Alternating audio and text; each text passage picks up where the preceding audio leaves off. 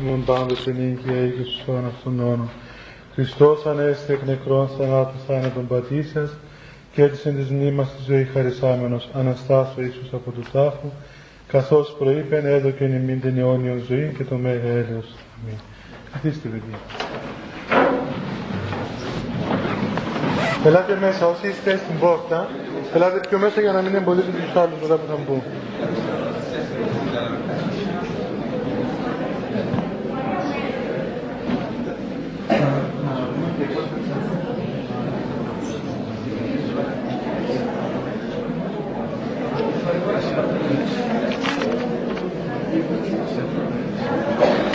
Παιδιά, θέλετε μην μιλάτε για να, για να μην ζεσταίνεστε. Ναι, έχει για λίγες θέσεις μπροστά που θέλουν να έρθουν.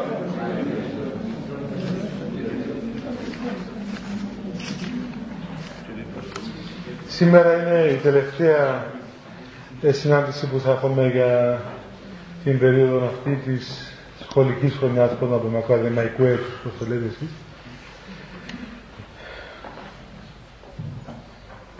Διότι δεν, ε, δεν μπορούμε να συνεχίσουμε περισσότερο, έχετε εξετάσεις. Είναι και πολύ δύσκολο τώρα με αυτήν τη μεγάλη ζέστη που έχει εδώ στη Λευκοσία. Και θα κάνουμε τις διακοπές του καλοκαιριού και πρώτα Θεός θα ξαναρχίσουμε τον σε... πότε αρχίζουν τα σχολεία σας; Αρχές Σεπτεμβρίου. Έχετε εξετάσεις δηλαδή το θέμα. Μαθήματα; Μα τι γίνεται ρε παιδί στην Ελλάδα αρχίζουν τον Οκτώβρη και πάμε μαθήματα τον Γενάρη και κλείνουν τον Φεβράρι.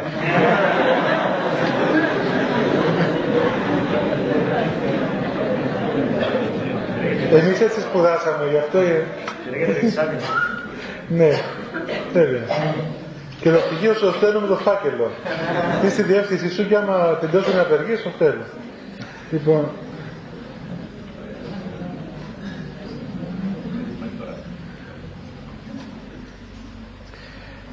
ε, στις 2 του Οκτώβρη είναι η μέρα Δευτέρα, δεν είναι καλά; Ορίστε. Τι είπατε. Ποιο σύντομα, ποιο σύντομα είναι, ε, καλά τον Οκτώβριο. Είναι καλά τον Οκτώβριο. Να κοιτάξτε μπροστά. Δεν πειράζει.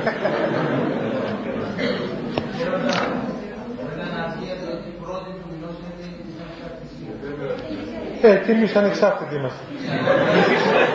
Ε, τι έχει ανεξαρτησία με εμάς;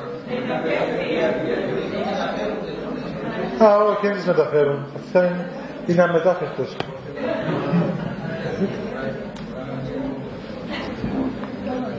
Ε, θα έρθουμε εμείς και ο Θεός βοηθός.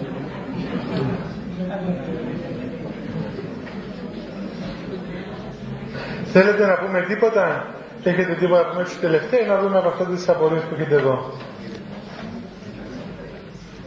Αν έχετε κανένα θέμα. Καλά, δεν έχετε και να έχετε πού να το πείτε.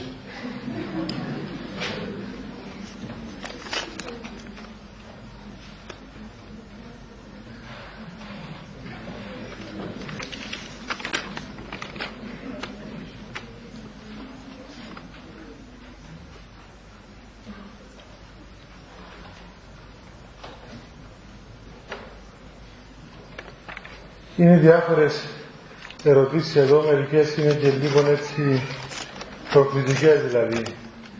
Με ποια έννοια προκλητικές. Κάποιος λέει εδώ πέρα να σας, να σας πω για τον μοναχισμό. Τι να σας πω για τον μοναχισμό; Και μετά ξεκινήσει κανείς γίνει μοναχός Ποιος με γλιτώνει εμένα από τη μητέρα του; Θα με, ήδη έχω και τρεις που με κυνηγούν ομάδες. Αν, αν συσπηρωθούν περισσότερο, τότε θα έχουμε προβλήματα.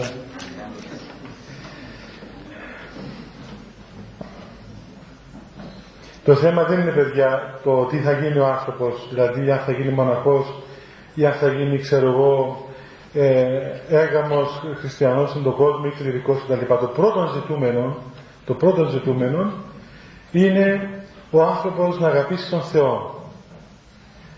Εάν, ο άνθρωπος κάνει αυτό το πράγμα και αγαπήσει τον Θεό πραγματικά, τότε πλέον κινείται βάσει της αγάπης του. Δεν κινείται εκ των προτέρων με με προδιαγεγραμμένα σχέδια. Αλλά η αγάπη καθορίζει την υπόλοιπη ζωή μας.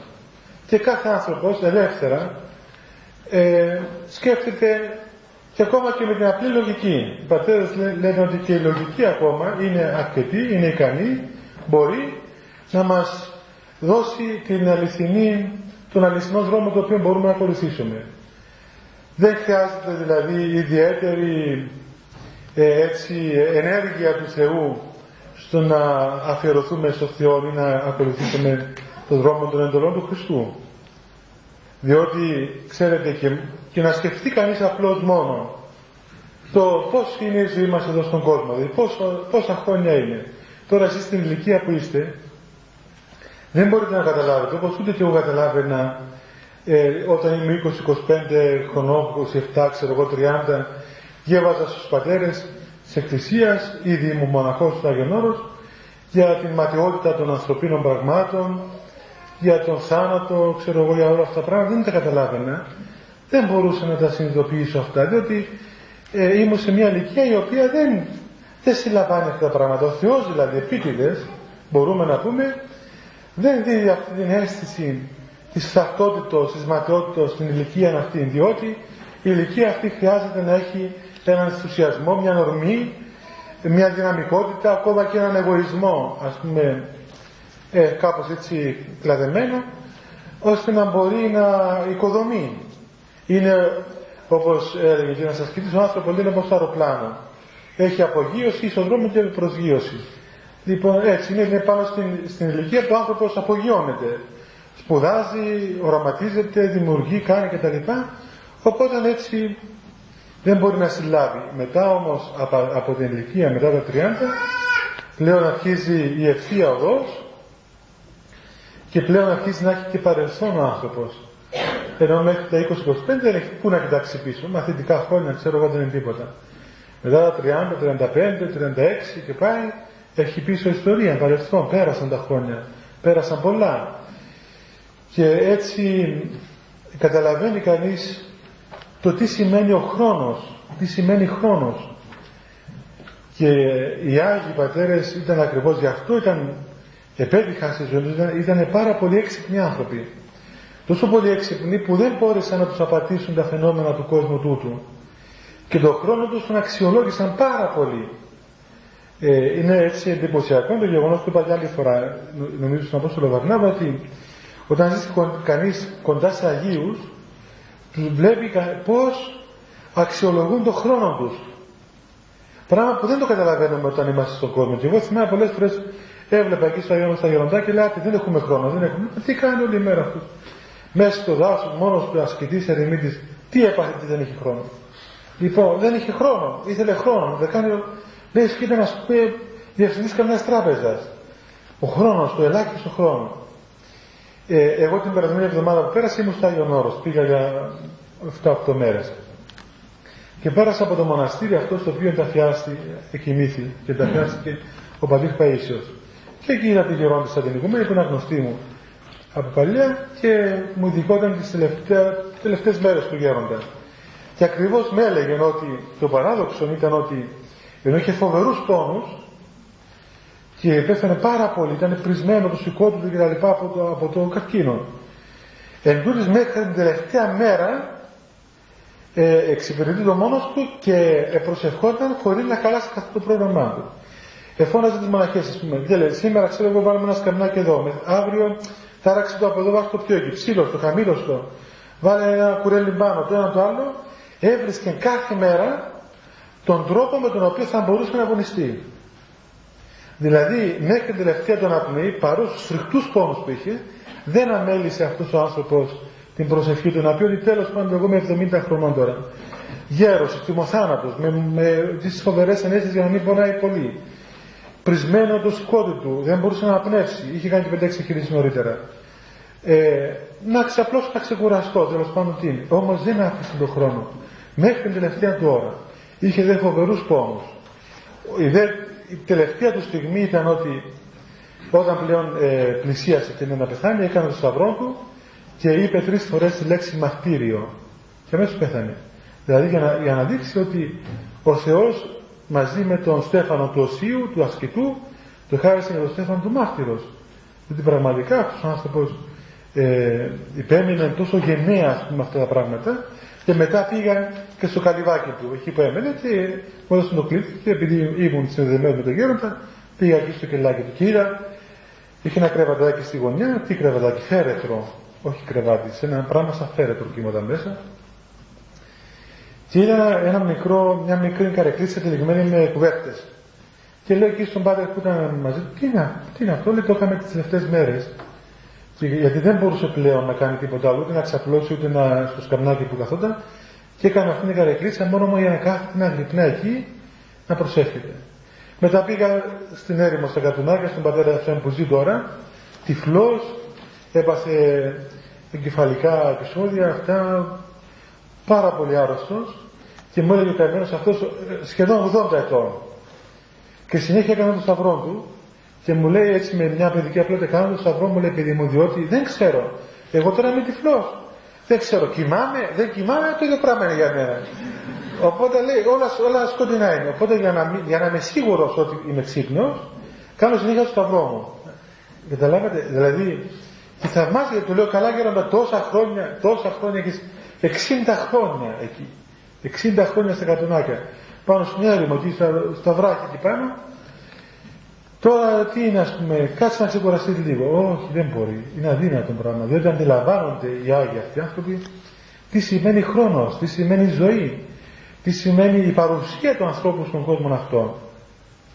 Γι' αυτό λοιπόν ξέρετε παιδιά, είπαμε να επιστρέψουμε στο προηγούμενο ότι όταν η διάνοια, ο νους, η λογική καθαρίσει από, από τα βασικά πάθη, τότε μπορεί να καταλάβει πολύ καλά ποιο είναι το νόημα της ζωής.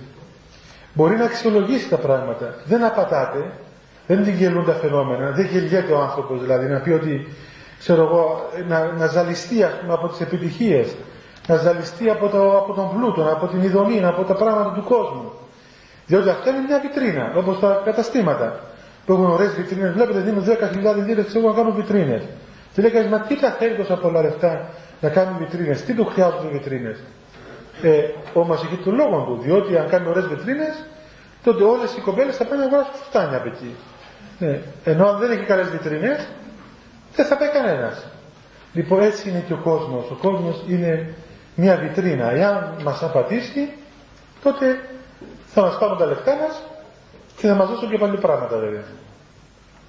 Ε, η αξία είναι να καταλάβει κανείς και αυτό σημαίνει χριστιανός ο άνθρωπος ο οποίος δεν απατήθηκε από τα φαινόμενα του κόσμου τούτου.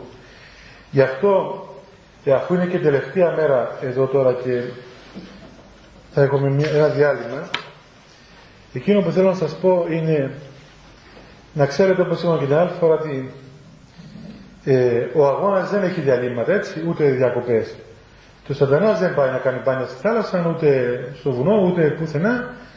Είναι αδιαλείψος πολεμά τον άνθρωπο, έχει μέθοδο και ξέρει πότε θα χτυπήσει, συνεργαζόμενος βέβαια πάντοτε με την ελευθερία του ανθρώπου. Εάν ο άνθρωπος δηλαδή δεν ελεύθερα δεν υποτάξει τον εαυτό του, τότε δεν μπορεί ο, ο, ο, διάβολος να πολεμήσει, δεν μπορεί να μας, να μας ε, χτυπήσει. Επειδή όμως είμαστε άνθρωποι αδύνατοι, Είμαστε εμπαθείς, έχουμε μέσα μας τάση, ροπή προς την αμαρτία. Γι' αυτό πολλές φορές σε ώρες αδυναμίας μας, τότε προβάλλουν, βγαίνουν όλα, όλα στην επιφάνεια και εκεί δυστυχώς συμβαίνουν οι πτώσεις. Ιδιαίτερα δε, τώρα που είναι και καλοκαίρι και είναι όλα έτσι χαλαρά και οπωσδήποτε πολλές προκλήσεις κυκλοφορούν και υπάρχουν, θέλει ακόμα περισσότερο προσοχή και είναι πράγματι μαρτύριο όπως μαρτύριο λέμε για τον πατέρα Παΐσιο για τους Αγίους είναι μαρτύριο σήμερα ένας νέος άνθρωπος ένα αγόρι, μια κοπέλα να ζεις σε αυτόν τον κόσμο και να λέει όχι στην αμαρτία, είναι στις προκλήσεις.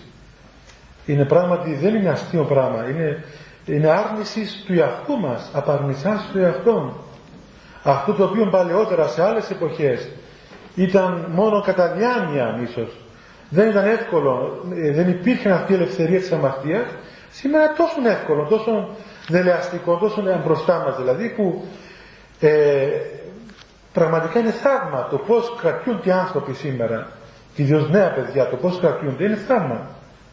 Είναι τόσο εύκολο να δεις τα πάντα, τόσο εύκολο να κάνεις τα πάντα, που κανείς θαυμάζει, θαυμάζει αφενός με το μεγαλείο της δυνάμεως του Θεού, το πώς ο Θεός συγκρατεί τον κόσμο αυτό και από την άλλη πλευρά θαυμάζει και απορεί με αυτόν τον αχαλήνο τη δράση του κακού και δεν ξέρει κανείς που θα οδηγήσει αυτό το φαινόμενο διότι ξέρετε ότι αυτά ε, εμπίπτουν σε έναν άλλον χώρο, στον πνευματικό νόμο των λεγόμενων, ο οποίος ε, διοικεί την κτήση, τη δημιουργία και όσο το κακό να αυξάνει, τόσο το, το, το κακό δημιουργεί από μόνο του την, την τιμωρία. Δηλαδή από, από μόνο του φέρνει την, την απόσταση μας από τον Θεό και όσον αφιστάμεθα του Θεού, αφιστάμεθα από την πρόνοια του Θεού και οπωσδήποτε ε, μετά έρχονται τα δεινά, τα, οι συμφορές, τις οποίες ο άνθρωπος πάσχει. Και είναι πολύ οδυνηρό να πέφτουμε σε τέτοιες καταστάσεις. Λέει ο Άγιος Ιωάννης ο Χρυσόστομος ότι αν θέλει να δεις θαύμα, θαύμα πιο μεγάλο από την κάμερα της Βαβυλώνας, το σας είπα άλλη φορά, οι δεν σοφρονούνται. Πραγματικά σήμερα είναι πέραν πάσης άλλης εποχής αυτό το, τόσο λόγος του Αγίου έχει αξία διότι ένα παιδί σήμερα που αρνείται την αμαρτίας σε αυτόν τον κικιώνα είναι μεγάλο θαύμα, πιο μεγάλο θαύμα από, τον, από τους τρεις παιδες τους ενδικαμίνους της Βαβυλώνος. Τώρα και με αυτές τις τηλεοράσεις που ακούμε κι εμείς δηλαδή τόσο εύκολο με τα κουμπάκια ένα κουμπάκι παρήθες τέλειωσαν βλέπεις παιδάκια που ξέρουν τόσα πράγματα δηλαδή τόση διαφθορά μέσα στο μυαλό τους στην ψυχικό τους κόσμο που ε, τι να σας πω είναι απίστευτο. Και δεν ξέρει κανείς πού θα οδηγηθούν αυτά τα παιδιά, τι θα γίνουν αύριο. Πού θα πάμε δηλαδή. Τέλος πάντων δεν ήρθαμε εδώ να μυρολογούμε την κατάστασή μας. Αυτά έχουν τα πράγματα ο κόσμος όλος είναι το πονηρό κοίτε ξέρουμε ανέκαθεν ότι ε, η αμαρτία υπάρχει στον κόσμο υπάρχει μέσα μας. Πολεμούμαστε μας πνίγει σαν μια ατμόσφαιρα που πνίγει τον άνθρωπο. Αλλά εδώ ακριβώς είναι το μυστήριο του Θεού ότι παρόλο ότι όλα είναι υπέρ της αμαρτίας και ο Θεός δεν έχει τίποτα υπέρ του καμιά φορά ούτε ακόμα και τα στοιχειώδη πράγματα. Βλέπετε δεν έχουμε Αγίους ανθρώπους σήμερα. Πού να, πού να δείτε εσείς Αγίους ανθρώπους πού να δούμε Αγίους ανθρώπους. Πρέπει να ψάχνουμε να τους βρούμε πού να τους βρούμε είναι λίγοι κι αυτοί. Υπάρχουν βέβαια Άγιοι υπάρχουν άνθρωποι και ανάμεσα μας που είναι σε μέτρα πνευματικά όμως δεν τους ξέρουμε Ούτε ήδη ξέρουν τον εαυτό του πολλές φορές. Υπάρχουν άνθρωποι με μεγάλη υπομονή που σηκώνουν μεγάλους σταυρούς, μεγάλες δοκιμασίες. Έχουν πολύ προσευχή, αλλά αφανείς άνθρωποι, δεν τους γνωρίζει κανείς. Ε, ενώ παλαιότερα υπήρχαν πιο πολλοί και διδάσκαλοι της Εκκλησίας. Ακόμα, να μην το κρύβουμε γι' αυτό, και η εκκλησιαστική κατάσταση πολλές φορές είναι αντίθετη με το πνεύμα τους. Με ποια έννοια, θα σας πω. Πάμε σε μια εκκλησία, ας πούμε να προσευχηθούμε και ακούμε και ένα ψάρτη πώς να σας πω δηλαδή τόσο απέσιο τόσο απέσιο τόσο, τόσο φοβερό δηλαδή άνθρωπο που είχε ένα, ένα να σας πω ένα ανέκδοτο. Είχαμε ένα εκεί στο Άγιο Όρος ένα, ένα ψάρτη τι να σας πω ένα μονακό που πολύ παράφορος πάρα πολύ φοβερός αλλά ε, δεν μπορούσε κανείς να του πει ψάλτης και ερχόταν η ώρα του και αυτό πρέπει να πει αυτό στο δικό του. Οπότε είχε ένα άλλο γεροντάκι έτσι φιλόσοφος ε, και έλεγε Τι ήρθε όδε προ καιρού βασανίσει εμάς. αυτό ξέρετε, το είπαν οι δαίμονες στο Χριστό. Εκεί στη, όταν τον συνάντησαν τον Χριστό οι δαίμονες, του είπαν τι ήρθες εδώ πέρα να μας βασανίσεις εμάς. Λοιπόν, ε, έλεγε και έναν άλλο ε, τέλος πάντων πάλι από τη γραφή πράγματι είναι γεγονός ότι και αυτό μην νομίζετε ότι δεν, δεν παίζει ρόλο. Βλέπετε πάτε σε μια δισκοθήκη πάτε σχεδόν όλοι σας δυστυχώς. Ε, εκεί κάνουν ατμόσφαιρα αυτή είναι πονηρή ξέρω εγώ βρίσκουν φώτα βρίσκουν τραπεζάκια ξέρω εγώ κάνουν ας πούμε εκεί πέρα διάφορα πράγματα να αρχίουν και δημιουργούν ατμόσφαιρα τέτοια που να ε, αναπαύει τα παιδιά, να είναι μέσα, να τους αρέσει, να είναι εκεί που τους αρέσει. Στην εκκλησία δεν δημιουργούμε ατμόσφαιρα, δηλαδή βάζουμε χίλια λάμπες, χίλια μεγάφωνα και ένα ψάχνει παράγωνο. δηλαδή είναι, πώς να πούμε, ε, Πρέπει να είσαι πολύ της ρόκου δηλαδή για να το αντέξεις εκείνο.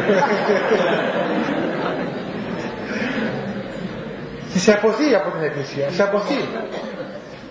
Ή ο κόσμος τριμώνονται ένας με τον άλλον, μιλούν, μουρμουρούν, σπρώχνουν. Δηλαδή υπάρχει πολλές φορές υπάρχει ένα πνεύμα που είναι οτιδήποτε άλλο αρνητικό παρά πνεύμα προσευχής. Και λέει κανείς ότι το μόνο που διαθέτει ο Θεός είναι αυτή η αστεία κατάσταση. Τίποτα άλλο. Και όμως, ακριβώς, εδώ φαίνεται δύναμη του Θεού. Παρόλο που δεν έχουμε ανθρώπινα πράγματα υπέρ μας. Είμαστε φτωχοί. Φτωχοί ας πούμε από πάσα απόψεως και στο μυαλό ακόμα. Φτωχοί από μέσα, φτωχοί από μεθόδους, φτωχοί από ζήλων. Δεν έχουμε ζήλων πνευματικών. Δεν διαθέτουμε μέσα τέτοια που να ελκύσουμε τον κόσμο όπως ελκύουν τα κοσμικά πράγματα. Όμως η δύναμη του Θεού είναι μεγάλη και νικά τον κόσμο. Και βλέπουμε πραγματικά ότι όποιος θέλει να σωθεί, όποιος θέλει να αγαπήσει τον Χριστό σήμερα, δεν εμποδίζεται από αυτά τα πράγματα. Μπορεί να πάει στη χειρότερη εκκλησία, με τους χειρότερους ιερείς, με τους χειρότερους ψάφτες, με τους χειρότερους πολυέλες, να είναι απέσια όλα, να είναι, να είναι τόσο τραγικά και όμως αυτά τα τραγικά γίνονται σωτήρια. Διότι η χάρη του Θεού δεν νικάται από τα ανθρώπινα πράγματα. Ξέρετε ότι κάποτε κάποιος ήθελε να γίνει χριστιανός και δεν ήξερε τι να γίνει. Έλεγε να γίνω καθολικός, να γίνω προτεστάντης, να γίνω ορθόδοξος, να γίνω τι να γίνω. Και έπαιρνε να τους δω όλους. Πήγε λοιπόν, είπε τους καθολικούς, εθαύμασε εκεί την, την τάξη, ας πούμε, καθολική, σιωπηλή, ωραία, ωραία ιερείς, ας πούμε, φανίσιμη, ε, καλοκτενισμένοι και ξυρισμένοι μάλιστα ας πούμε, με ωραίες κολόνιες αυτά.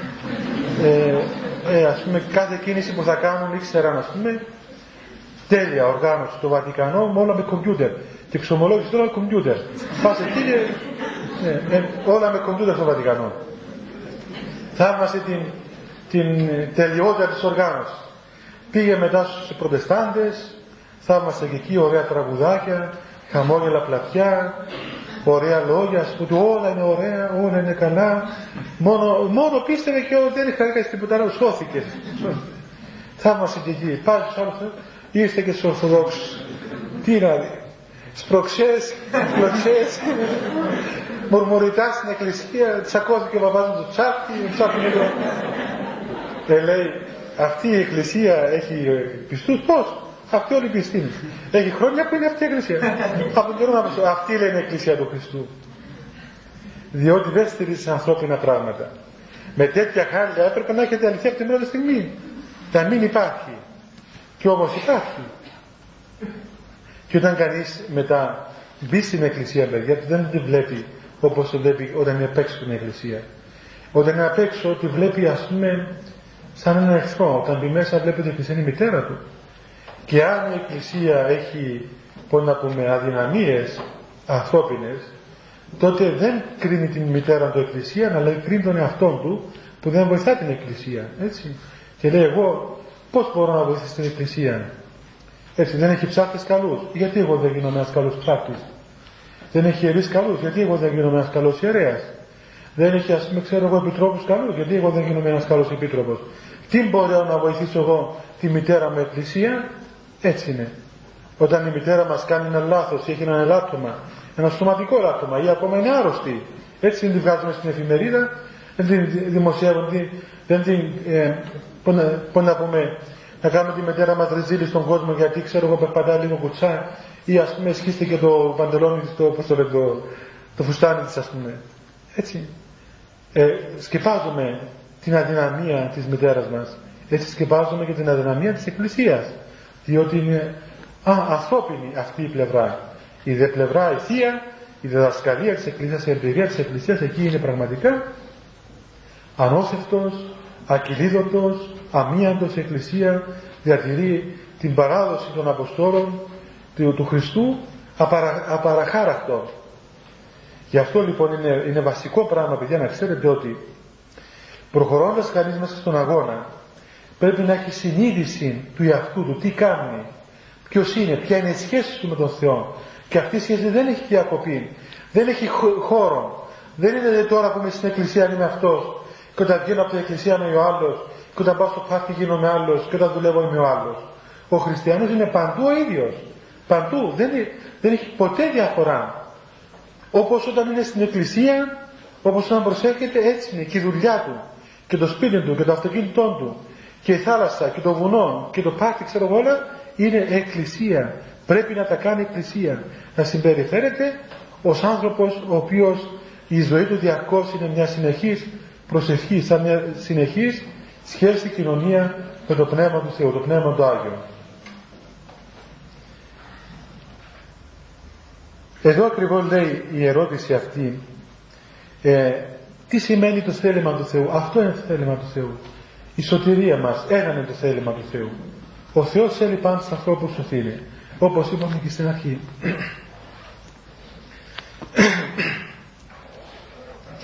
δηλαδή, μετά που θα καθαρίσει το μυαλό μας και θα φύγουν οι πλάνες του κόσμου τούτου, τότε μπορούμε να αποφασίσουμε πολύ καλά τι θα κάνουμε.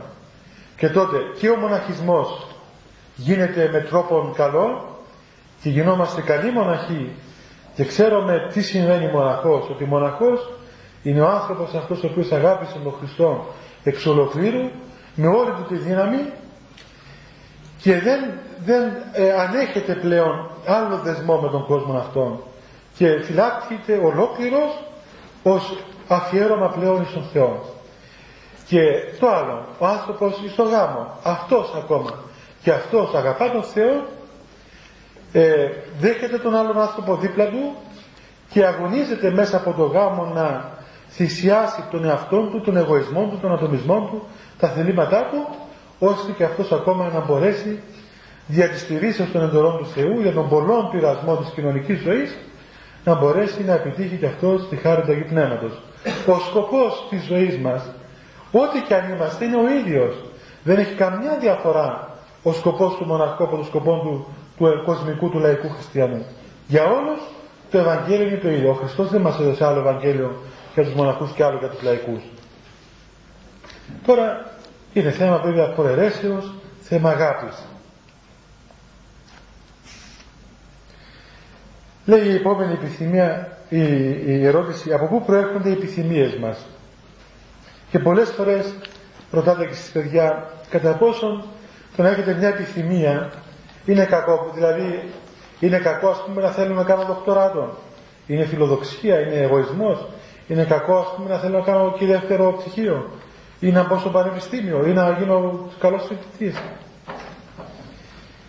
Ε, Ανάλογα βέβαια με τα πνευματικά μέτρα του κάθε ανθρώπου και με την κατάστασή του και με την ιδιότητά του. Κρίνονται και τα πράγματα. Παραδείγματος χάρη, ένας μοναχός είναι κακό να έχει χρήματα. Δεν μπορεί να έχει χρήματα ένας μοναχός. Δεν επιτρέπεται να έχει δικά του χρήματα. Ούτε ένα γρόση. Ε, Εμείς όταν γινόμαστε μοναχοί, λαμβάνουμε το σχήμα, προσχόμαστε ενώπιον του θυσιαστηρίου ότι θα φυλάξουμε τον εαυτό μας σε απόλυτη ακτιμοσύνη. Τίποτα. Δεν έχουμε καθόλου χρήματα. Χρήματα έχουν τιμονές. Αλλά εμείς δεν έχουμε προσωπικά μας χρήματα. Και αυτά διαχειρίζονται. Δεν είναι προσωπικά ούτε προς προσωπικό όφελος. Αν υπάρχουν και δεν υπάρχουν. Πάντως δεν υπάρχουν τόσα όσα γράφουν οι εφημερίδες και τα περιοδικά που μέσα να προχθές ένα, ένα απόκομμα που κάποια κοπέλα έγραψε ότι έχουν αμύθιτα χρήματα και βάλε και εμάς μέσα. Ε, τι να της πεις καημένης αυτής. Ε, αν όμως κάποιος είναι οικογενειά παραδείγματος χάρη, τότε αυτός είναι υποχρεωμένος να φυλάξει χρήματα. Να έχει χρήματα, εργάζεται. Πρέπει να πληρωθεί. Διότι με τα χρήματα εκείνα θα στρέψει την οικογένειά του, θα φυλάξει χρήματα για το παιδί του, για τις κόρες του, για τα αγόρια που θα σπουδάσει κτλ. Δηλαδή θέλω να πω ότι κάθε κατάσταση του ανθρώπου έχει διαφορετικά πράγματα. Τώρα, ε, άλλος πως είναι ένας τέλειος εν Χριστώ άνθρωπος, διαφορετικά κρίνεται ένας άνθρωπος που τώρα αρχίζει, ένας αχάριστος στην πνευματικής ζωής. Όμως ο Κύριος για να μην μας βάζει εμάς σε ε, μεγάλες έτσι, απορίες, μας έδωσε σαν αντικειμενικά κριτήρια. Τα αντικειμενικά κριτήρια ποια είναι, οι εντολές του Χριστού. Όταν έχουμε ένα δίλημα μπροστά μας και δεν ξέρουμε αν αυτό που θα κάνουμε είναι καλό ή κακό, και πιάνουμε τις εντολές του Χριστού και λέμε ότι βάσει των εντολών του Χριστού αυτή η ενέργεια μου είναι καλή ή κακή; Εάν δούμε ότι φανερά αντίκειται στις εντολές, τότε σταματούμε. Δεν υπάρχει κανένα συμβιβασμός, παιδιά. Δεν μπορεί κανένας, ούτε ο πνευματικός μας ακόμα να μας δώσει ευλογία, παραδείγματος χάρη, να πούμε ψέματα. Ή να μας δώσει ευλογία να κλέψουμε. Ή να μας δώσει ευλογία, ξέρω εγώ, να μην νηστεύουμε. Εκτός αν υπάρχει λόγος υγείας. Ή να μας δώσει ευλογία, ας πούμε, να πηγαίνουμε στα κέντρα να διασκεδάζουμε. Δεν μπορεί να υπάρξει τέτοιο πράγμα. Τώρα, άσχετο εάν το κάναμε εμείς από αδυναμία και ο πνευματικός οικονομία ανέχεται, ε, στηρίζει την αδυναμία μας μέχρι που να μας οδηγήσει από την αδυναμία στη δύναμη. Αυτό είναι άλλο, είναι μια παιδαγωγία. Αλλά εκ των προτέρων δεν μπορεί να, να δώσει κανείς, δεν μπορεί να υπερβεί δηλαδή τις εντολές του Χριστού κανένας. Δεν μπορεί να σου πει δεν πειράζει παιδί μου, αφού δεν μπορείς κλέψει να φας και τέλος πάντων άμα βρεις λεφτά μην κλέβεις. Δεν γίνεται αυτό. Δεν υπάρχει. Οι εντολές του Θεού είναι απαράβατες. Εκεί είναι ζωή θάνατος. Δεν υπάρχει ενδιάμεσο. Ή, ή ζεις εν Χριστώ δια των εντολών ή αποθνίσκεις από τον Χριστό για παραβάσεις των εντολών. Τώρα, ε, δια της μετανοίας επανέρχεσαι. Αλλά εκ των προτέρων δεν υπάρχει ας πούμε της ηθικολόγησης. Εάν δεν μπορούμε να καταλάβουμε μια επιθυμία που έχουμε, εάν είναι πράγματι καλή κακή, δηλαδή βάσει των εντολών δεν ξεκαθαρίζει, τότε το επόμενο ε, ε, που έχουμε να κάνουμε τότε είναι να ρωτήσουμε τον πνευματικό μας πατέρα, ο οποίος θα τον ρωτήσουμε να του πούμε ότι έχουμε αυτό το πρόβλημα. Δεν ξέρω, είναι καλό ή κακό. Τότε εκεί θα, θα δοθεί μία συμβουλή. Μπορεί να σου πει μια γνώμη, ότι εγώ έχω τη γνώμη ότι δεν μπορείς να κάνεις αυτό. Αλλά όχι εντολή. Εντολή ε, δικαιούται ο πνευματικός να δώσει μόνο σε καθαρός πνευματικά θέματα. Η ελευθερία του ανθρώπου δηλαδή δεν καταργείται ε, στο μυστήριο της εξομολογήσεως. Εάν ερωτήσουμε το πνευματικό μας και πράγματι αυτό που θα κάνουμε θα έχει πνευματικές βλάβες, πνευματικές συνέπειες βλαβερές στον αγώνα μας, τότε και εμείς ε, πρέπει οπωσδήποτε να, να καταλάβουμε ότι πρέπει να συμμορφωθούμε έστω και αν ε, τρόπον να έχουμε υποστούμε μια μικρή ζημιά ή και θλίψεις ακόμα. Να ξέρετε ότι πράγματι οπωσδήποτε δεν είναι δυνατόν δια του Ευαγγελίου να πετύχετε σε αυτήν τη ζωή. Να το ξέρετε, να το ξέρετε εκ των προτέρων. Με το Ευαγγέλιο λέει και ο λαός έτσι δεν βγάζει χαΐρι. Ε, είναι αλήθεια αυτό. Με ποια έννοια όμως είναι αλήθεια. Κοιτάξτε να δει ποια έννοια. Ο Θεός ε, ευλογεί τον άνθρωπο που πορεύεται για τον εντολών του. Όμως τον ευλογεί αφού πρώτα αποδείξει ο άνθρωπος ότι ε, θυσιάζεται για χάρη των εντολών του Θεού. Και ακόμα υφίσταται και ζημιά για τις εντολές του Θεού. Δηλαδή, ενώ παραδείγματος χάρη ξέρω εγώ είσαι έμπορος και μπορείς να κλέψεις και να κερδίσεις, ε, αν είσαι χριστιανός λες ότι κοιτάξτε δεν θα κλέψω, πόσο δικαιούμαι να βγάλω. Ξέρω εγώ 20%, 30%. Αυτό που δικαιούμαι, αυτό που είναι το, το σύνηθες, θα το κάνω, δεν θα βγάλω περισσότερα. Ή μια φανέλα είναι τρίπια. Δεν μπορεί να το πω το άλλο, κοιτάξτε, υπάρχουν και πολύ ωραία. Όχι. Θα του πεις, ξέρω εγώ ότι έτσι είναι η μόδα τώρα με τρίπια. Ε, δεν γίνεται. Είναι τρίπια, τρίπια, τέλειωσε. Ζημιώνεις. Ζημιώνεις πράγματι. Και ο Θεός πολλές φορές μας αφήνει να ζημιώσουμε. Μας αφήνει να δικηθούμε. Μας αφήνει να αποτύχουμε. Για να φανεί ακριβώς εκεί η, η προαίρεσης μας εάν αυτόν τον δρόμο τον ακολουθούμε επειδή αγαπούμε τον Χριστό δεν είμαστε ε, δεν είμαστε ωφελημιστές εμείς. Δηλαδή δίνω πέντε για να πάρω δέκα. Δεν είναι μπαχάλης ο Θεός. Λοιπόν όταν φανεί ότι θυσιαζόμαστε τότε μετά από την θυσία μας τότε ο Θεός θα ευλογήσει την θυσία και θα σου δώσει πίσω εκατονταπλασίωνα θα σου τα επιστρέψει ο Θεός αλλά όταν θέλει αυτό όταν θα έρθει η ώρα όχι όταν θέλεις εσύ Δηλαδή έρχεται η ώρα που έρχεται ο άλλος σου λέει: Κοίταξε, δώσ' μου 10 λίρες. Και με αυτές τις 10 λίρες, εγώ απόψε θα βγει έξω. Αν μου δώσεις 10 λίρες, δεν θα βγω έξω. Ή δεν θα αγοράσω αυτό το που κάνω που ήθελα. Τι να κάνω. Έχω δύο πράγματα τώρα. Ή να κάνω το δικό μου θέλημα ή να τηρήσω την εντολή του Θεού. Είναι δίλημα. Και λέω εντάξει, πάρτε τι 10 λίρε δεν πειράζει. Α μην αγοράσω εγώ που κάνω, ας μην πάω έξω. Ε, και ο λόγος του Θεού είναι ότι όποιος έλεγε των φτωχών Δανείζεις στον Θεό και άμα δανείζεις στον Θεό σου το επιστρέφει. Ωραία, σου το επιστρέφει άραγε αυτό στιγμή. Μπορεί καμιά φορά και αυτό ξέρετε. Πολλές φορές, πάρα πολλές φορές. Εγώ τουλάχιστον στη δική μας ζωή το είδα χιλιάδες φορές αυτό το πράγμα. Διπλάσια στέλνει ο Θεός. Ε, πολλές φορές αργεί. Δεν στέλνει αμέσως. Αργεί πάρα πολύ. Πάρα πολύ αργεί. Και μπαίνει σε δοκιμασία και λες μα πού είναι ο λόγος του Θεού που μου είπε; Δεν θα φύγει, δεν θα επαληθευτεί. Δεν ξέρεις. Δυσκολεύεσαι. Ε, γίνεται, αφήνει ο Θεός. Ή ξέρετε πολλές φορές εσείς σπουδάζετε ή έχετε ακόμα και αυτά τα συναισθηματικά σας ας πούμε που ε, με αυτούς τους δεσμούς, τους άλλους δεσμούς που έχετε, οι οποίοι είναι δα, δακρύβρεκτοι, δακρύβρεκτοι δεσμοί. Και γιατί, γιατί να, να, να διαλυθεί ο δεσμός αυτός; Και δώσου κλάματα για, για απογνώσεις. Και γιατί αφού προσευχόμουν και γιατί ξέρω εγώ ακόμα δεν βρήκα έναν άνθρωπο να παντρευτώ; Γιατί ας πούμε δεν πέρασα τα μαθήματά μου; Γιατί βασανίζομαι; Διότι ακριβώς σας το είπα και άλλες φορές και να το έχετε υπόψη τώρα που έχετε εξετάσεις. Ο Θεός βλέπει τον άνθρωπο μέσα στην αιώνια του διάσταση και σαν ουράνιος πατέρας, σαν καλός πατέρας. Δεν, δεν μοιάζει με αυτούς τους ασύνετους πατέρες που από μια λιβικόλυνη αγάπη ας πούμε λέει το παιδί του πατέρα απόψε θα πάω έξω και πάρει 200 λίρες και πάει να σπάσει τα όλα. Έτσι, αυτή είναι μια σύννετη αγάπη. Καταστροφική αγάπη. Και την ώρα που τα φέρνει το παιδί, βέβαια, για εκείνη την είναι ευτυχισμένος. Αλλά οι συνέπειες μέσα του είναι φοβερές. Γίνεται ανώριμος, γίνεται, διαστρέφεται, καινούται και κενώνεται, χάνει το νόημα της ζωής του. Ενώ ο καλός πατέρας του στριμώχνει το παιδί του, δίνει, κοίταξε, θα πάρεις πέντε λίρες που μόλις σε φτάσει, ξέρω να πιει μια κοκκόνα και ράσει το φίλο σου. Και δεν θα έχεις να πάρει να κάνεις και άλλα πράγματα, ας πούμε. Και ξέρω εγώ θα χτίσει την τάδε ώρα. Στριμώχνει το παιδί του εκεί για να το παιδαγωγήσει, για να το οριμάσει και να το κάνει να ψηθεί, να μην είναι ανώριμος.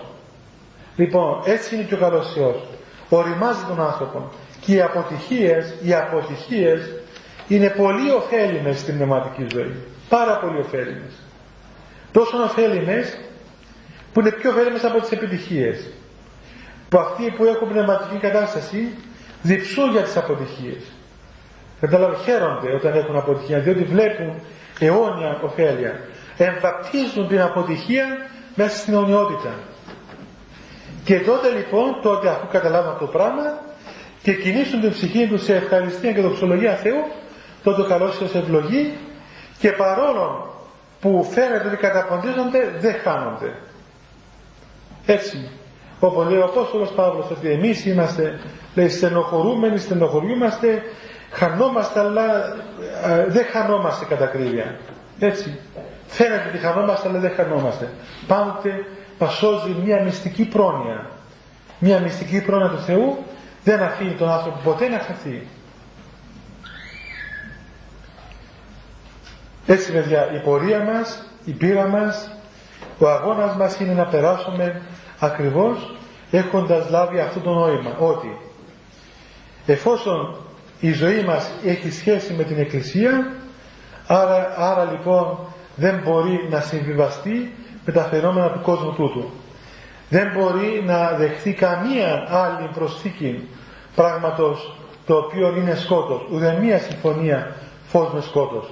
Και αν το σκοτάδι το οποίο είναι μέσα μας και μας κυριαρχεί πολλές φορές αυτό δεν της μετανοίας θα εξουδετερωθεί. Δεν της μετανοίας, της εξομολογήσεως, δεν της προσευχής, για τον πνευματικό αγώνος. Μετά από αυτό καταλαβαίνουμε ότι ο Χριστός είναι πρόσωπο, είναι ύπαρξης, είναι ένωσης Θεού και ανθρώπου.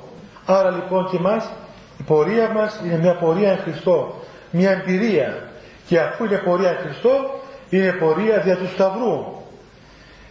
Θα καταλάβουμε, πρέπει να το χορέψουμε ότι Σταυρού και θανάτου επαγγελία.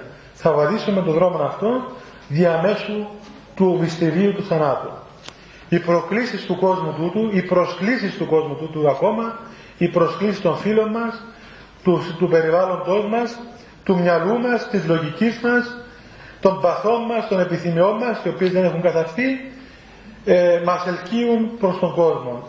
Έρχεται ο Λόγος του Θεού ο οποίος λέει δεν μπορείς να πας στον κόσμο και εκεί την ώρα που γίνεται η εξέταση, δίνονται εξετάσεις, τι θα κάνουμε, εκείνη την ώρα εμείς αναλαμβάνουμε πάνω μας στο σταυρό και τον θάνατο. Η άρνηση της αμαρτίας είναι ο καθημερινός θάνατος. Ο καθημερινός σταυρός του Χριστού. Όποιος το έκανε αυτό, τότε λαμβάνει πείρα μάρτυρος. Πείρα μάρτυρος είναι ακριβώς η χάρη του Αγίου Πνεύματος μέσα στην καρδία μας. Και να μην γίνετε περισσότερο μάρτυρες με τη ζέστη που υπάρχει, θα τελειώσουμε εδώ. Θέλετε να ρωτήσετε κάτι; Τι να ρωτήσετε. Ναι, πέστε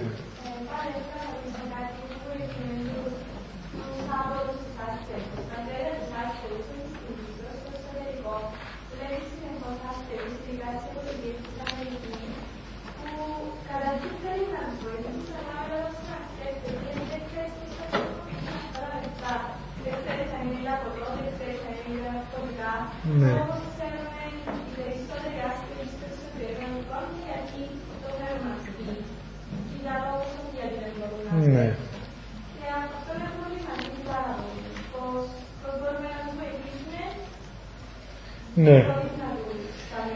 Ναι, βέβαια είναι καλό, καλή η ευαισθησία μπροστά στον παγκόσμιο κακό το οποίο υπάρχει σήμερα. Υπήρχε πάντοτε, αλλά σήμερα το βλέπουμε. Παλιά, πού να ακούσεις τώρα τι συμβαίνει στην Ινδία.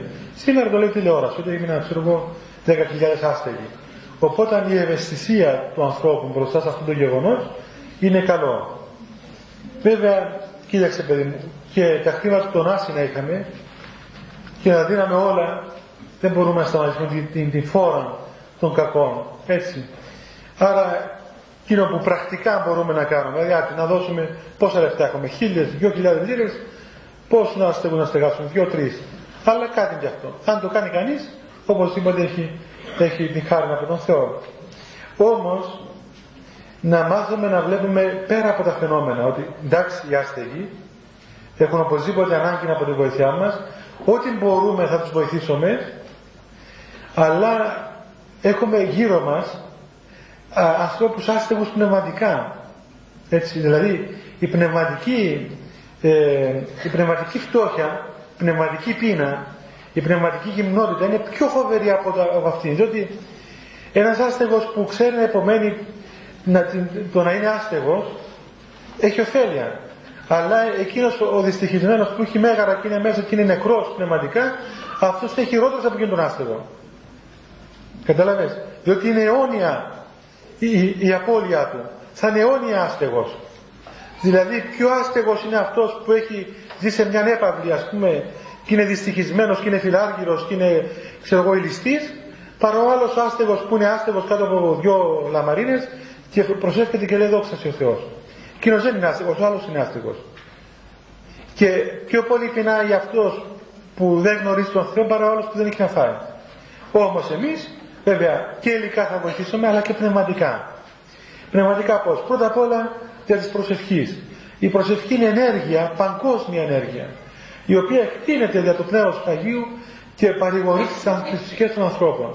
Εάν, εάν θέλουμε να γίνουμε παγκόσμιοι ευεργέτες, Πρέπει να μάθουμε να προσευχόμαστε. Αυτό που προσεύχεται πράγματι ε, ευεργετεί τον κόσμο ολόκληρο. Όχι μόνο τους ζώντες, αλλά και τους κεκοιμημένους. Ακόμα και τους αυτούς που δεν έρθουν. Δηλαδή η προσευχή έχει τεράστια διάσταση. Διότι ο Θεός είναι άπειρος. Και εφόσον πηγαίνει στο Θεό, απείρο ευεργετεί την ανθρωπότητα. Αλλά πέρα από την προσευχή και επί πρακτικό επίπεδο. Ο λόγος πνευματικός. Έτσι, ο λόγος πνευματικό. Δηλαδή, Παραδείγματος χάρη τώρα, σε καινούριου αγόρου από μια τυρόπιτσα, ας πούμε, που ξέρω εγώ θα χωτάνε την πείνα σας για το απόγευμα και αύριο το πρωί θα πεινούσετε πάλι. Ενώ όταν λέμε τον λόγο του Θεού, ο λόγος του Θεού έχει αιώνιο, αιώνιο χορτασμό και δεν είναι τίποτα να πεινάσουμε λίγο. Ενώ όταν είμαστε αιώνια μαζί με τον Θεό, τότε, ε, τότε δεν, δεν μας βλάφουν αυτά τα πράγματα. Δεν ξέρω αν, αν μπορείτε να καταλάβετε. Δηλαδή και, και τα υλικά και τα πνευματικά. Έτσι. Δηλαδή η ευαισθησία πρέπει να, είναι, να αρχίζει από την πνευματική, γι' αυτό ο Χριστός είπε πρώτον, πρώτη εντολή αγαπήσεις Κύριον τον Θεό. Όχι αγαπήσεις τον πλησίο σου. Πρώτη εντολή αγαπήσεις Κύριον τον Θεό σου. Και δεύτερη εντολή αγαπήσεις τον πλησίο σου. Διότι θα γίνουμε αυτοπιστές μετά. θα γίνουμε φυσιολάτρες, θα γίνουμε οικολόγοι. Δεν θα γίνουμε όμως θεολόγοι με την ουσιαστική έννοια. Θα λατρεύσουμε τη κτήση. Όπως στους οικολόγους, ας πούμε, που όσοι δεν είναι άνθρωποι του Θεού, ξέρω εγώ, θαυμάζουν τη φύση. Τα φύλλα, τις άβρες, αυτά όλα τα θαυμάζουν. Ναι, έτσι θα θεοποιεί και κτήσεις. Μα εμείς λατρεύουμε το χτίστη. Για να αγαπήσεις τον χτίστη, αγαπάς σωστά την χτίση. Εάν αγαπήσεις την κτήση χωρίς το κτίστη, είσαι δολολάτρης. Και σώζεις μεν την κτήση, αλλά καταστρέφεις στη αιώνια. Διότι καταλήγεις στον θάνατο και εσύ και κτήσεις μαζί.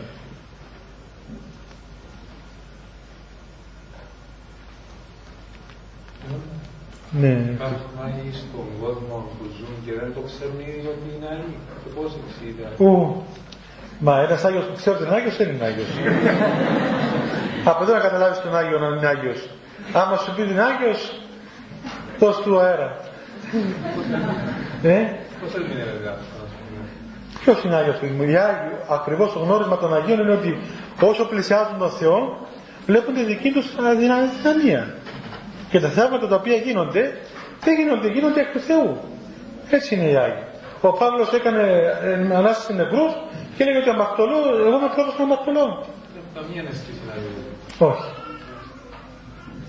Και το αίσθημα της αυτάρκειας, ότι καλά είμαστε, δόξα τω Θεώ, είμαστε πολύ καλά. Δηλαδή, ξέρω εγώ, είμαστε πολύ, πολύ ευτυχισμένοι, ας πούμε. Είμαστε κοντά στο Θεό και είμαστε πολύ ευτυχισμένοι. Αυτά είναι πλάνες. Είναι γεννήματα του εγωισμού και της καινοδοξίας, της πνευματικής αυτάρκειας. Έτσι δεν είναι. Συμπτώματα ε, αρετής αυτά. Η αρετή, η αρετή έχει ως φαινόμενο την ταπείνωση, η οποία λέει ναι μεν ο Θεός είναι Άγιος, ναι μεν ο Θεός είναι τέλειος, ναι μεν έχουμε ειρήνη εκ του, εκ του Θεού που δίνει την ειρήνη, αλλά εμείς τι είμαστε, είμαστε αυτοί οι ταπεινοί άνθρωποι, αδύνατοι άνθρωποι.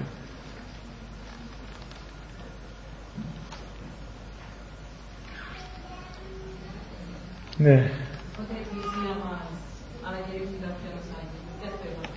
Η Εκκλησία δεν ανακηρύττει ποτέ Άγιο. Ο Άγιος, τον Άγιο, ο Άγιος ανακηρύττεται για της Αγίας ζωής του, για των σημείων των οποίων ο Θεός επιτελεί διαμέσου του, της ζωής του, για, για, για του ιδίου του Αγίου, η Εκκλησία απλώς ε, σφραγίζει αυτόν τον γεγονός. Εμείς, δεν, οι καθολικοί ανακηρύττουν Αγίους. Μια τους ανακηρύττουν, μια τους βγάζουν. Άμα γεμίσει ο παράδοσος, τους βγάζει ο Πάπας έξω διότι εκεί δεν χωράει άλλος, πρέπει να πουλήσει τα υπόλοιπα διαμερίσματα του, του παραδείσου στους επόμενους. Και έβγαλε και τον Άγιο Γιώργο τον έβγαλε, την Αγία Κατερίνη την έβγαλε, την Αγία Βαρβάρα την έβγαλε. Λέει πόσο καιρό φτάνει τώρα να πάνε έξω. Δεν είναι ανακυριωθώς η Εκκλησία απλώς αναγνωρίζει την αγιότητα των, των, των παιδιών της που επιτελούνται θαύματα διαμέσου αυτής. Ναι. ότι η πρώτη εντολή είναι να αγαπήσουμε τον Θεό πάνω απ' όλα. Ναι. Πώς θα πεις αυτή η εντολή με τον άλλο λόγο του Χριστού που λένε ότι η την αγάπη σου και έχει να Ναι, ακριβώς. Ε, όταν αγαπήσει κανείς τον Θεό, τότε, τότε είναι, γίνεται μια αντανάκλαση, αντανάκλασης. Η αγάπη προς τον Θεό αντανακλάται προς τον κόσμο. Και ο άνθρωπος που αγαπά τον Θεό, τότε αγαπά και τον κόσμο κατά τον τρόπο που αγαπά τον Θεό. Κατάλαβες. Αλλά αγαπάς σωστά, υγιώς τον κόσμο. Όχι εμπαθώς. Έτσι, όπως μερικοί που λένε ότι ξέρω εγώ αφού, αφού τον αγαπώ πρέπει να κάνει αυτά που θέλω. Έτσι. Διότι έχει διαφορά. Φιλτράρεται η αγάπη δια του Θεού. Απαλλάσσεται των εμπαθών στοιχείων και αγιάζεται και κατεύχεται προς τον κόσμο και στον άλλο άνθρωπο με, με, ε, ως Αγία αγάπη. Ενώ όταν αγαπάς τον άλλο χωρίς να περάσεις δια του Θεού, τότε είναι εμπαθής αγάπη. Ξέρετε, ένα απλό παράδειγμα παιδιά, το οποίο ε, ξέρετε ότι οι φιλόσοφοι της αρχαίας Ελλάδος ήταν, ήταν ανήθικοι. Ε; Έχετε καμιά απορία; το ξανακούσατε αυτό το πράγμα; Ναι. Είχα, είχα φοβερές, φοβερές αρχικές αμαρτίες, διαστροφές. Σαρκικές διαστροφές. Δεν να πω τη λέξη δηλαδή. Τα φοβερή δηλαδή. Γιατί, γιατί, όχι επειδή ήταν κακοί, όχι. Δεν ήταν κακοί. Τα φιλόσοφοι. Τι ήταν όμως το πρόβλημα; οι φιλόσοφοι αυτοί αγαπούσαν τους μαθητές τους άνευ του Θεού. Δεν γνώριζαν μυστική αγάπη. Οπότε δεν είχαν απάθεια πνευματικής. Οπότε μόλις επειδή είχαν μια, έναν δεσμό με τους μαθητές τους και πράγματι ο, ο διδάσκαλος αγαπά τον μαθητή είναι σαν παιδί του ο μαθητής του διδασκάλου. Σαν να γεννάται από, από αυτόν. Λοιπόν επειδή η αγάπη είναι μία και μόλις κινηθεί η διαδικασία της αγάπης λόγω της πτώσεως αμέσως συμφύρεται και η σαρκική αγάπη ταυτόχρονα οπότε δεν μπορούσαν να, να, να ξεχωρίσουν δεν ήξεραν την πνευματική μέθοδο της καθάρσεως οπότε ταυτόχρονα αγαπούσαν και σαρκικά τους μαθητές τους και είχαν σχέσεις με τους μαθητές τους και θεωρείται ως είδος μαθ, μαθήσεως οι σχέσεις αυτές ως μοίησης γι' αυτό λέει ο Απόστολος Παύλος ότι παρέδοκε ο Θεός τους εγκατέλειψε ο Θεός τους φιλοσόφους και έκαναν φοβερές αμαρτίες, αρχικές αμαρτίες. Είχαν, είχαν φρικτά πράγματα. Διότι ακριβώς ήσαν πνευματικοί άνθρωποι όχι για το πνεύμα τους Αγίου αλλά για του νόου τους. Ήσαν ψυχικοί. Ήταν διανοούμενοι δηλαδή. Δεν ήσαν πνευματικοί εκ πνεύματος του Αγίου. Αυτό μπορεί να πάθει κανείς και σήμερα εδώ. Βλέπετε, ε, πάει να εκδηλώσει κάποιος κάποια αγάπη και αμέσως, αμέσως εμφανίζονται όλα τα στοιχεία μέσα. Και θέλει πολύ προσοχή. Μόνο μέσα στην Εκκλησία υπάρχει κάθαρσης. Μόνο ένας Άγιος αγαπά παθώ τον άλλον. Ο Άγιος αγαπά τον άλλο παθώ. Τον αγαπά χωρίς ούτε μία σχέση τέτοια. Ενώ αν δεν είναι Άγιος, αν δεν είναι απαθής, και μόλις εκδηλώσει έστω και απλό συνέστημα, το ταυτόχρονα κινείται και, και το, το, το, να πούμε, ένα μικρή δόσης αρχικής σχέσεως, αρχικής κινήσεως. Έτσι είναι η φυσιολογία των πραγμάτων. Και πέφτουν πολλοί σε αυτό. Πολλοί άνθρωποι δυστυχώς. Ναι. Η αγάπη προς τον Θεό αποκτάται δια της ακριβίας της στηρίσεως των εντολών του Θεού. Όταν θα έρθει η ώρα που θα είναι λοιπόν να πούμε το δίλημα ή θα τηρήσω τον Λόγο του Θεού ή θα υποστώ θλίψη στενοχωρία, απομόνωση, ξέρω εγώ κάτι και παραμένω πιστός στην εντολή του Θεού, αυτή είναι η τήρηση των εντολών. Όταν ο άνθρωπος πίνει πιστός στις εντολές, τότε ανατέλει μέσα του σιγά σιγά η αγάπη. Γιατί; Διότι η τήρηση των εντολών σημαίνει θάνατος. Έτσι, αποθνίσκω, αλλά δεν αρνούμε. Αυτό ήταν οι μάρτυρες, παιδιά, έτσι. Το έλεγαν το μάρτυρα. Έλα εδώ, είσαι χριστιανός, ναι. Το κεφάλι σου κάτω. Λοιπόν, απλά πράγματα, δώσ' το Ευαγγέλιο εδώ. Δεν δίνω το Ευαγγέλιο. Του σκότωνα. Ε, έχουμε μάρτυρες που μαρτύρησαν ότι δεν δέχτηκαν να καταλήξουν την, την νηστεία. Έχουμε νεομάρτυρες, πολλούς και μάρτυρες στη Ρωσία, οι οποίοι δεν δέχτηκαν την Παρασκευή να φάνε κρέας. Και τους σκότωσαν όλους. Φιλοξενούμε αυτές τις μέρες στο μοναστή μας δύο Ρώσους ιερομονάχους, οι οποίοι μας έλεγαν σε ένα χωριό 25 γιαγιάδες τις σκότωσαν διότι δεν, δεν δέχτηκαν την Παρασκευή να καταλήξουν κρέας. Σκότωσαν. Ε, είναι μαρτύριο. Αυτό είναι. Λέει κανείς τι είναι, βρε. Φάβρε παιδάκι με σε ένα στουβλάκι να φύγει επειδή στο κάτω να πάει να πέσα συγγνώμη μετά. Λέει λόγοι οι ανθρώπινοι, έτσι. Και όμως όχι. Στην παλιά διαθήκη, στους Μακαβαίους, εκεί τους έλεγαν να φάεις κρέας, έλεγα, κυρινό κρέας που δεν επέτρεπε ο Μωσαϊκό νόμο. Και είπαν όχι, δεν θα φάμε εμείς κρέας αυτό. Και του είπαν φάει, δεν περάζει, θα, δεν θα το πούμε. Πες ότι έφαγες. Πες ότι εντάξει θα φάω. Όχι ούτε αυτό. Ούτε εντάξει θα φάω. Τίποτα, όχι, δεν θα φάω. Και σκότωσαν, έκαψαν και τους 7 τους Μακαβαίου και τη μάνα τους και τον δάσκαλο τους. Δηλαδή, μην νομίζετε είναι απλό πράγμα. Είναι φοβερός ο λόγος του Θεού. Είναι τόσο φοβερός που κρίνεται, κρίνεται η ζωή και ο θάνατος, η αιωνιότητα. Είναι πολλές φορές τόσο σκληρός λόγος. Που δεν μπορεί, για να τον τηρήσεις πρέπει να, να βάλεις τον εαυτό σου μπροστά στο θάνατο. Έτσι. Βλέπεις τι είπε ο Χριστός. Όποιος δεν έρχεται προς με, όποιο έρχεται προ με και δεν φτάνει σε σήμερα να μισήσει ακόμα και την ψυχή του, δηλαδή τον εαυτό του, δηλαδή τόσο πολύ να αρνηθεί τον εαυτό του, που να φτάσει σχεδόν σαν μίσος.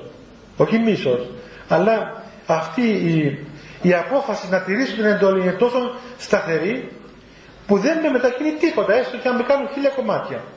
Αυτή είναι το γνώρισμα του μαθητού του Χριστού.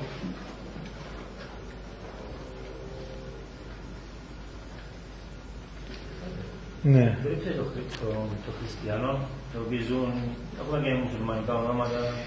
Ε, η κρυπτοχριστιανή είναι μια οικονομία. Είναι μια οικονομία η οποία ανεκτών, αφού έστω και έτσι παραμένουν, ανέχεται η Εκκλησία την αδυναμία τους και βλέπει ας πούμε τον, τη δική τους θυσία. Ε, αφού παραμένουν έστω και εγκρυπτό, δεν αποβάλλονται. Θυμάμαι εγώ, ήρθε μια μητέρα πέρσι. Πάπα, να με φάει, δεν και καλά. Γιατί, γιατί να μην αφήνω το γιο της να εξομολογείται. Μα δεν μπορώ να το κάνω αυτό το πράγμα. Δεν μπορώ να του πω μην έρχεσαι. Πες του εσύ πίσω να μην έρχεται. Όχι, αφού έρχεται εξομολογείται, παράτησε τη φίλη του, δεν πάει ξέρω εγώ δισκοθήκες, δεν τραγουδά μουσική, του και το μάγο το σκηνή λέει πάει στο χέρι του, του κομποσκίνη εννοούσε. λοιπόν, επιτρέπεται λέει, τι είναι αυτός, είναι καμιά κοζάκαρη 100 χρονών, να νηστεύεται αυτή την Παρασκευή, 20 χρονών άνθρωπος. Να, και απειλούσε να μας σκοτώσει. Και καλά, έφτανε και κάποιον άνθρωπο να με δει στο μάστερ. Γελάτε, αλλά την ώρα που με άπαξε από το λαιμό.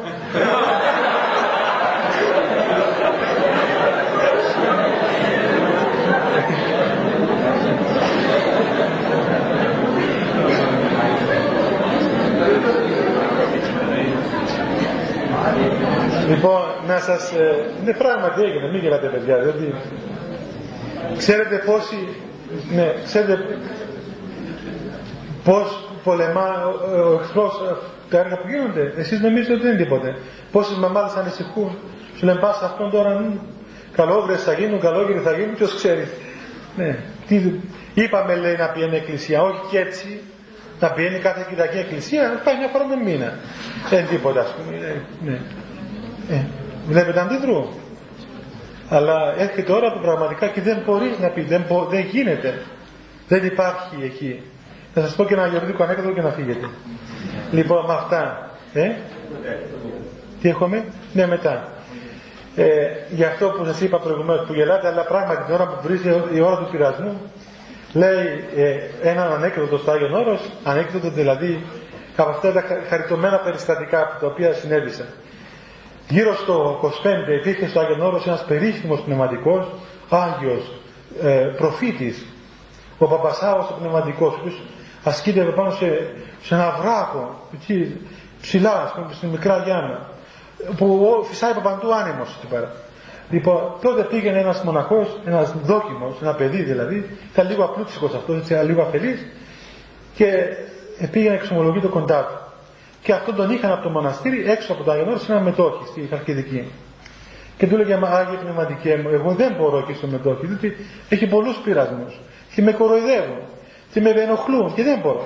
Του έλεγε ο Πνευματικός, να κάνεις υπομονή, παιδί μας, αφού σε έστειλε το μοναστήρι εκεί, να κάνεις υπομονή και με την υπομονή, ας πούμε, ο Θεός θα σε φυλάξει κτλ. κτλ. Του λέγε, τον εστήριζε. Ξαναπήγαινε ο μικρός, δεν μπορώ πνευματικέ με εκεί κτλ. Ότι κάνεις υπομονή, ο Θεός θα σε σκεπάσει. Οπότε Μία μέρα, εκεί που δούλευε στα χωράφια, κάποια κοπέλα, ας πούμε, η οποία δεν είχε καλές διαθέσεις, άρχισε να τον προκαλεί και αυτός έτρεχε να φύγει.